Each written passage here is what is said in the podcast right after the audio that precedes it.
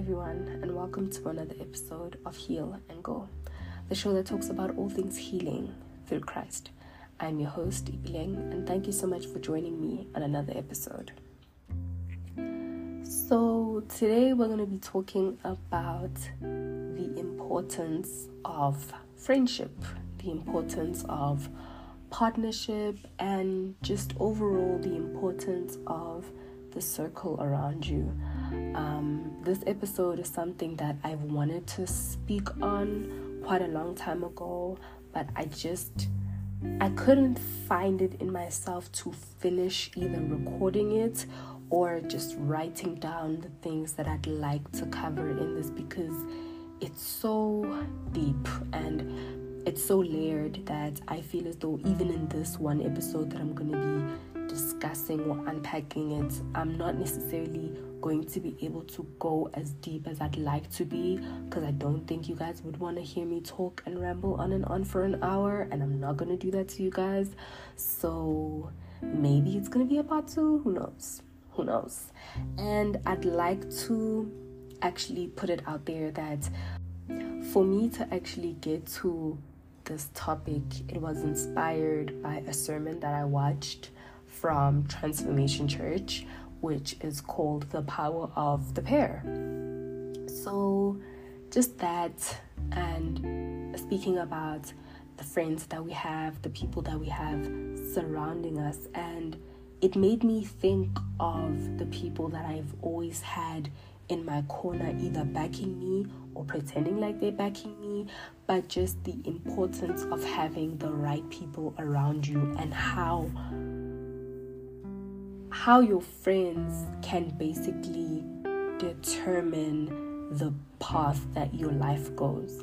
And I know a lot of people think that the role that friends play in their lives is not as big as some people make it seem, but it really is because if these are people that you're going to be spending almost every day with, if these are school friends that you see, if you're going to be spending every day with these people, then there are things that they say, there are things that they think, there are things that they listen to that are planting seeds in your life that you may or may not be aware of.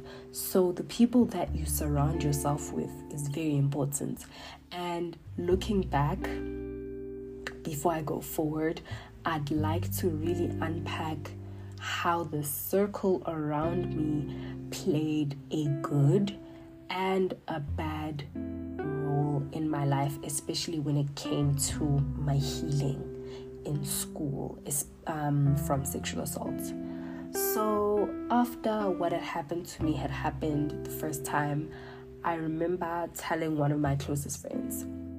And in me telling her, because my mind is so slow to process very traumatic things that happened to me, I laughed. I was literally telling her the story like it was tea. Like, girl, you're not gonna believe what just happened to me.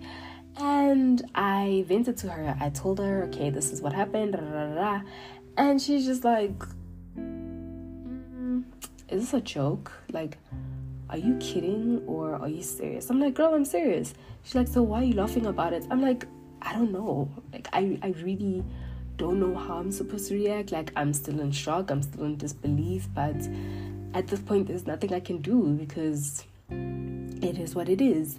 And I remember the one thing that she said to me more than anything she was like, the day it hits you, it's not gonna be nice. Like, it's gonna hit you and it's gonna hit you hard. Like, I'm not trying to, and I understand that she wasn't even trying to wish bad things on me, but it was an honest reality check that I needed back then. She was just like, girl, when it hits you, oh my gosh. Oh my gosh, it's gonna be so painful. And in all the friends that I told about the situation, some had, I wouldn't say positive responses, but they were very supportive. They were there for me. They tried their level best, to be honest, to just hear me out and let me vent and let me break down and all of those things. And then I had friends that pretended like they wanted the best for me. When I told them the situation, they're like, oh, damn. I'm sorry. Damn, love and light to you, but you could tell that they they weren't feeling sorry for me. If anything, sadist like like in a very sadistic way, they were happy that it happened to me. I remember one of my guy friends, and this is somebody that I don't like talking about because of the person that he made me become. And yeah, I don't think it's something that I've gotten over yet. I don't think it's something that I have forgiven him for yet.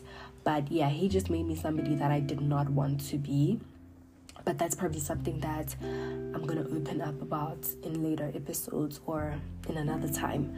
So I remember when I told him, he literally laughed in my face and he disagreed with me. He's like, No, there's no way. Like, those are my boys, those are my friends. Like, why would you say that they did that to you? Mind you, he he he didn't even know these people for more than a year or two. And he had known me for a good three, four, five years, and we were super close like super close. Like, I considered this guy my best friend. So, he just honestly wasn't a good influence on me, and I think him being part of the people that bullied me, him being part of the people that had this whole propaganda that I was the bad person, I was um, the slut of the school, just made me internalize that because if the people that you consider to be the closest to you and the people that are supposed to catch you when you fall become the reason why you fall even harder like I don't know how I was supposed to react to it. Looking back, I'm like, okay, I could have done one, two, three, four, five different, but at the time, I thought I was moving in the best way that I could have. And being surrounded in all that negativity made me so deep in the toxicity that I didn't realize how far deep I was until it was too late. So I just don't know, man, because he he introduced me to people that also didn't have the best intentions for me at the time.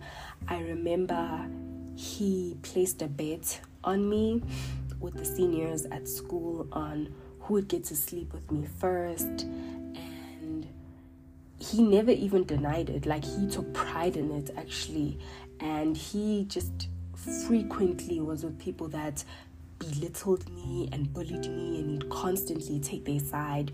He just wasn't a good person and I still continue to surround myself with that person. Why? I don't know. So I really do think that that type of circle or that type of environment that I surrounded myself in made me continue doing the things that I did. And in terms of the things that I did, this is something that I spoke about, I think, in episode two when I was speaking about hypersexuality and sexual repulsion. Like, I would continue putting myself myself in positions where I'd be sexualized. I'd continue putting myself in environments where people just saw me as a sex symbol and nothing else you know? And looking back like i cringe when i think about those moments and my heart breaks for that little girl because i didn't know any better.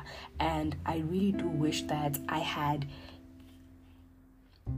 wise counsel i guess maybe from adults or my relationship with god was a bit more stronger so i can be able to talk to him and ask for wisdom and guidance about this particular thing because i'm not going to sit here and say that all my friends that were good influences were so bad because why didn't they stop me? Why didn't they do this? Like, we were all young. We were all like 13, 14, 15. So at the time, I really do think that they gave me the best advice that they thought was great and advice that was going to set me up to pass.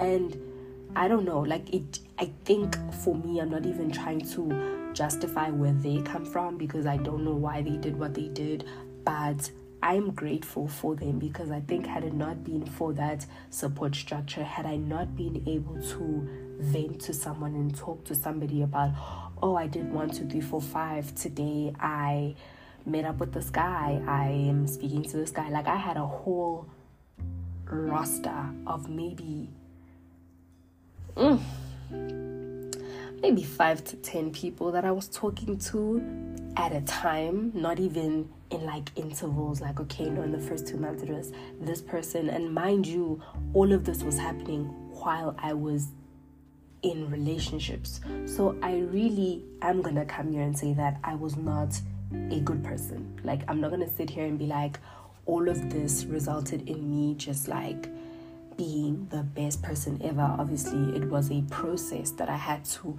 build up to and grow towards being a mature person that was able to stop and say, This is not good for me. Why am I putting myself in these situations? But at the time, with my hypersexuality, it seemed like the best thing for me because I was trying to take control. So, yeah, I think going forward and after I got baptized, which was two years after my sexual assault, I started seeing a turnaround in my life. Like the decisions that I'd make, the people that I'd hang out with, just all of that. And I think because I realized that having this big roster of guys that would give me attention and people that I'd see and people that would do things for me, it wasn't helpful. If anything, it was leaving me more drained, more heartbroken than anything. I started being more aware of the choices that I made and more aware of the people that I surrounded myself with, and I was able to come to terms with my sexual assault, you know? And my friend was right. When it hit me, it hit me. It really hit me. And it caused me to lose something that was so precious to me at the time. And even with that, it blew back on my best friend, which I know she's listening to, and I know. I know she's listening to this, and I know that I've apologized to you so many times, but again, friend, I am so sorry. I wholeheartedly am so sorry. I did not mean for things to go down the way that they did. And I'm so sorry that because you and I were such a pair. There was no you without me and me without you. They did that to us and they decided to make us step down both. You know, I am so sorry. It was 100% my fault. Um, I have to say though, I am also so grateful for you because I know had it been any other person, like they wouldn't they would have just left me and threw me under the bus. But my best friend was just like, girl, we're gonna go through this together. Like we were even trying to cover it up, like, girl, what are we gonna do? Oh my gosh, like our parents can't find out about this. And she was just and she still is a ride or die. And that's one of the godly friendships that I have right now. And just seeing her even bloom into this woman of God, finding God, being in her journey with God is something that's so inspiring and it makes me want to do more. It makes me want to fulfill my kingdom purposes as well. And even in high school, she's always been that person. In primary, she's always been that person. And I think leaving high school and coming to a point where I realized that she wasn't going to be there with me made me pray for godly relationships or friends that were going to serve me in the way that I needed to be served, friends that were going to reciprocate the energy that I gave them and had no ill intentions for me. And I think because I was so accustomed to being around such a negative circle in my life in high school, when I got to college, I had this whole persona built in my head. I had this whole thing that I'm gonna I'm gonna rebrand. Like nobody must call me Ipiling. Like I'm gonna go by my second name. I'm just gonna be so cool, and no one is gonna know my story. And I'm just gonna be, you know, great. Like I'm gonna be so cool. And that's not how it went down. But I have to thank God and say that I was surrounded by very good friends. I was surrounded by okay, let me not say very good friends, but subjectively good friends. Like they were the perfect friends for me in that season. And some of them that I met in first year, which was three years ago, I'm still friends with even now. So I'd say that we're on the right track in terms of friendships. And along the way, as my relationship with God has continued to grow, I've been surrounded by more and more godly friendships, people that make sure that I fulfill God's assignments, even with my friends that don't necessarily have that much of a strong relationship with God.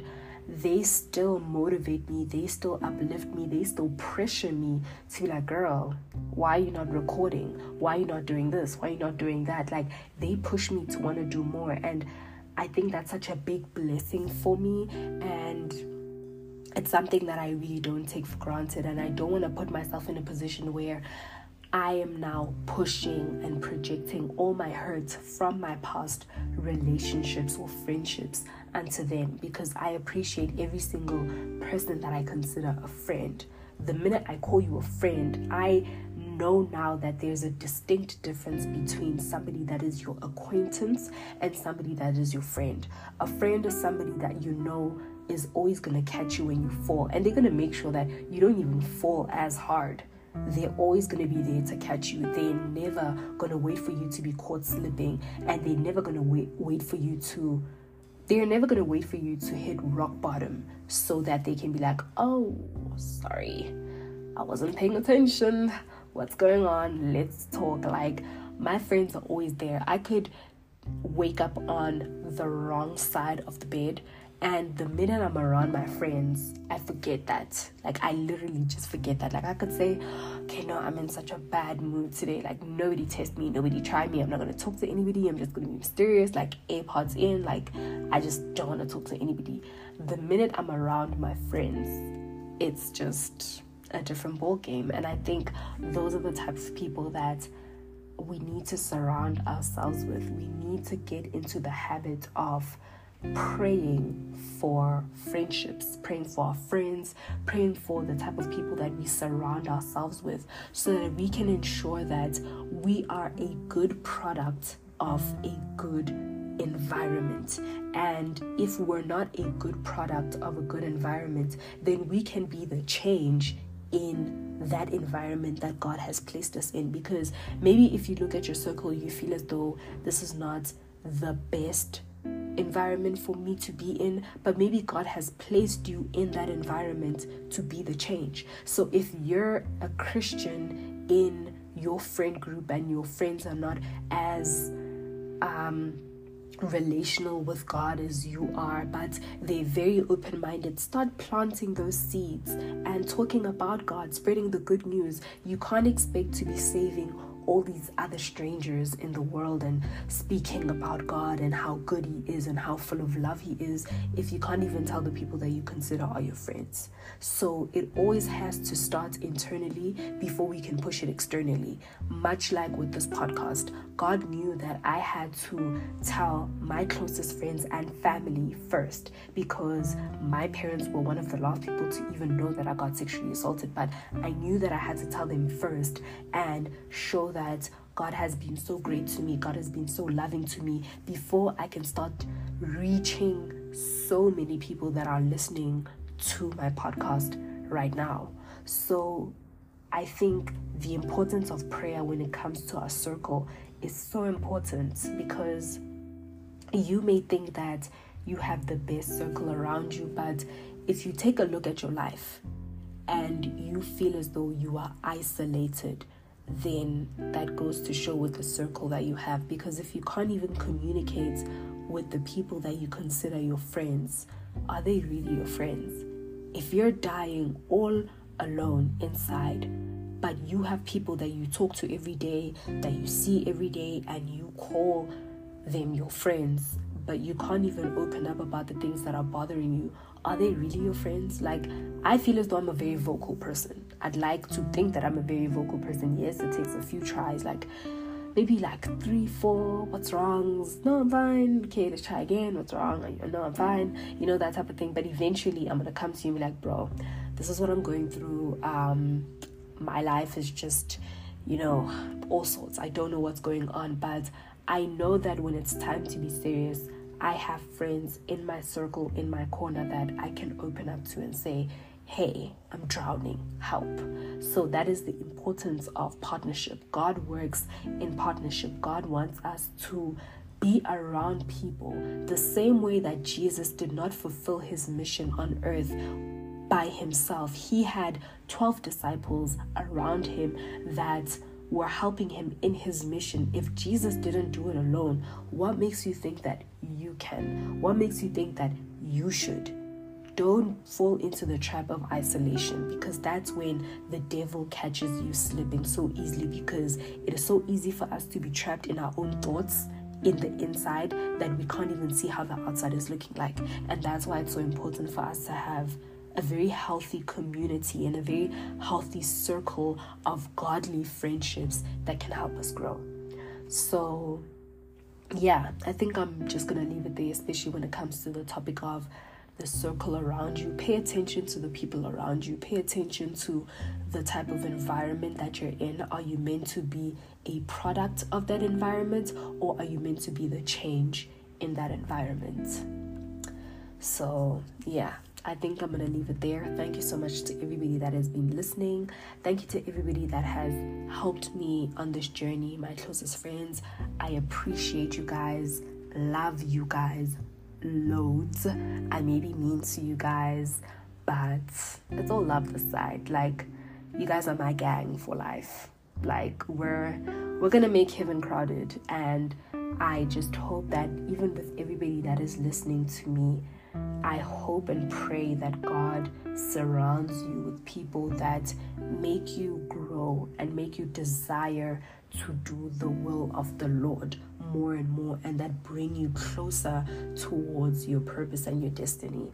And yeah, if you guys want to know more about what I'm talking about because I really do think that the sermon that I watched really puts things into context, please do watch or listen to that sermon on YouTube and they have a podcast that they do on Spotify and Apple Podcasts. So please do tune into that and get a bit more context about the circle that we surround ourselves with.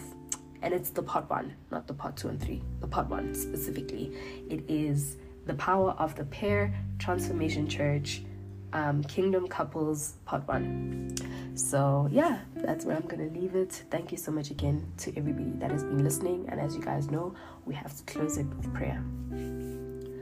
Father, Lord, in the name of Jesus, I come into your presence thanking you for your goodness, your glory, and your grace.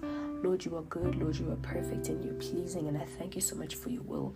Lord, I pray that with everything that we do, Lord, may we do it to honor you, to glorify you. May we surrender all our deepest, darkest um, desires and problems to you, Lord. All our burdens, may they come to you, Lord.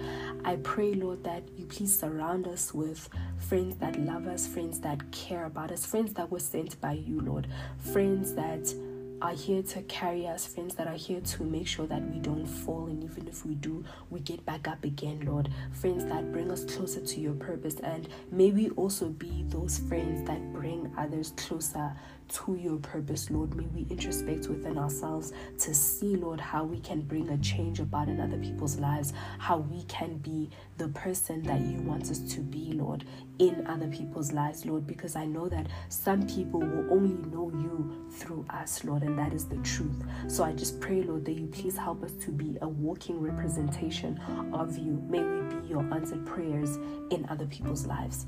Thank you, Father, Lord, for your goodness. Thank you for your glory. Thank you for your grace. And I thank you, Father, Lord, for the cross. In Jesus' name I pray. Amen.